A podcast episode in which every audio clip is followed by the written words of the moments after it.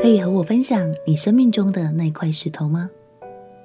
朋友平安，让我们陪你读圣经，一天一章，生命发光。今天来读约书亚记第四章，延续上一章，上帝使约旦河的水一分为二，让百姓都安全通过，到了约旦河的对岸。这一章我们就来看看，当百姓们都过河之后。约书亚所做的第一件事是什么呢？而从经文中，我们也会发现，原来在这个季节，约旦河的水位是很高的。这也凸显出，无论遭遇多大的难处，慈爱的上帝都是百姓们及时的依靠和帮助哦。我们一起来读约书亚记第四章。约书亚记第四章。国民竟都过了约旦河，耶和华就对约书亚说：“你从民中要拣选十二个人，每支派一人，吩咐他们说：你们从这里，从约旦河中祭司脚站定的地方，取十二块石头带过去，放在你们今夜要住宿的地方。”于是约书亚将他从以色列人中所预备的那十二个人，每支派一人。都召了来，对他们说：“你们下约旦河中，过到耶和华你们神的约柜前头，按着以色列人十二支派的数目，每人取一块石头扛在肩上。这些石头在你们中间可以作为证据。日后你们的子孙问你们说：这些石头是什么意思？你们就对他们说：这是因为约旦河的水。”在耶和华的约柜前断绝，约柜过约旦河的时候，约旦河的水就断绝了。这些石头要做以色列人永远的纪念。以色列人就照约书亚所吩咐的，按着以色列人支派的数目，从约旦河中取了十二块石头，都遵耶和华所吩咐约书亚的行了。他们把石头带过去，到他们所住宿的地方。就放在那里。约书亚另把十二块石头立在约旦河中，在抬约柜的祭司脚站立的地方，直到今日，那石头还在那里。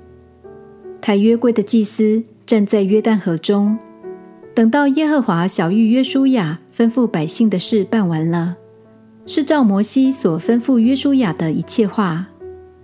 于是百姓急速过去了。众百姓尽都过了河，耶和华的约柜和祭司就在百姓面前过去。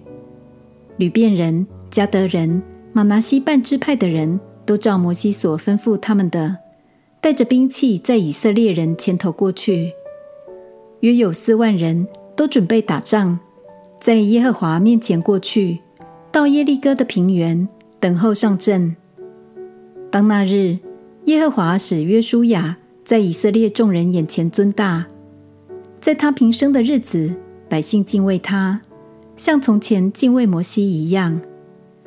耶和华晓諭约书亚说：“你吩咐抬法柜的祭司从约旦河里上来。”约书亚就吩咐祭司说：“你们从约旦河里上来。”抬耶和华约柜的祭司从约旦河里上来，脚掌刚落旱地，约旦河的水。就流到原处，仍旧涨过两岸。正月初十日，百姓从约旦河里上来，就在吉甲，在耶利哥的东边安营。他们从约旦河中取来的那十二块石头，约书亚就立在吉甲，对以色列人说：“日后你们的子孙问他们的父亲说，这些石头是什么意思？你们就告诉他们说。”以色列人曾走干地过这约旦河，因为耶和华你们的神在你们前面使约旦河的水干了。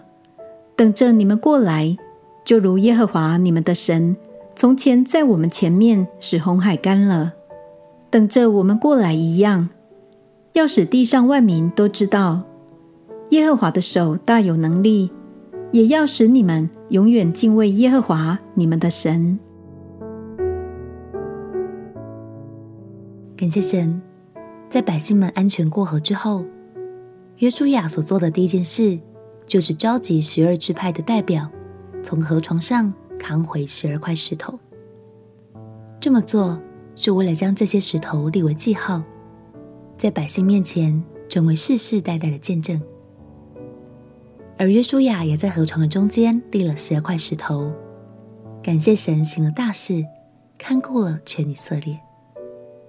亲爱的朋友，你也有一颗带上岸的石头吗？相信你也曾被神帮助，或是心里被神触动，留下了美好的见证。鼓励你，如果有机会，可以试着和朋友分享一下这块石头。相信会有很多朋友将从这一刻开始，慢慢认识这位爱我们的神。我们一起来祷告：亲爱的耶稣，谢谢你进入到我的生命，让我有美好的见证。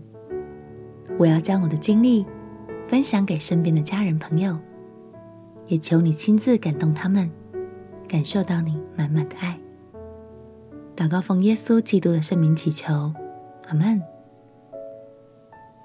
祝福你的生命，处处都留下神与你同在那恩典的记号。陪你读圣经，我们明天见。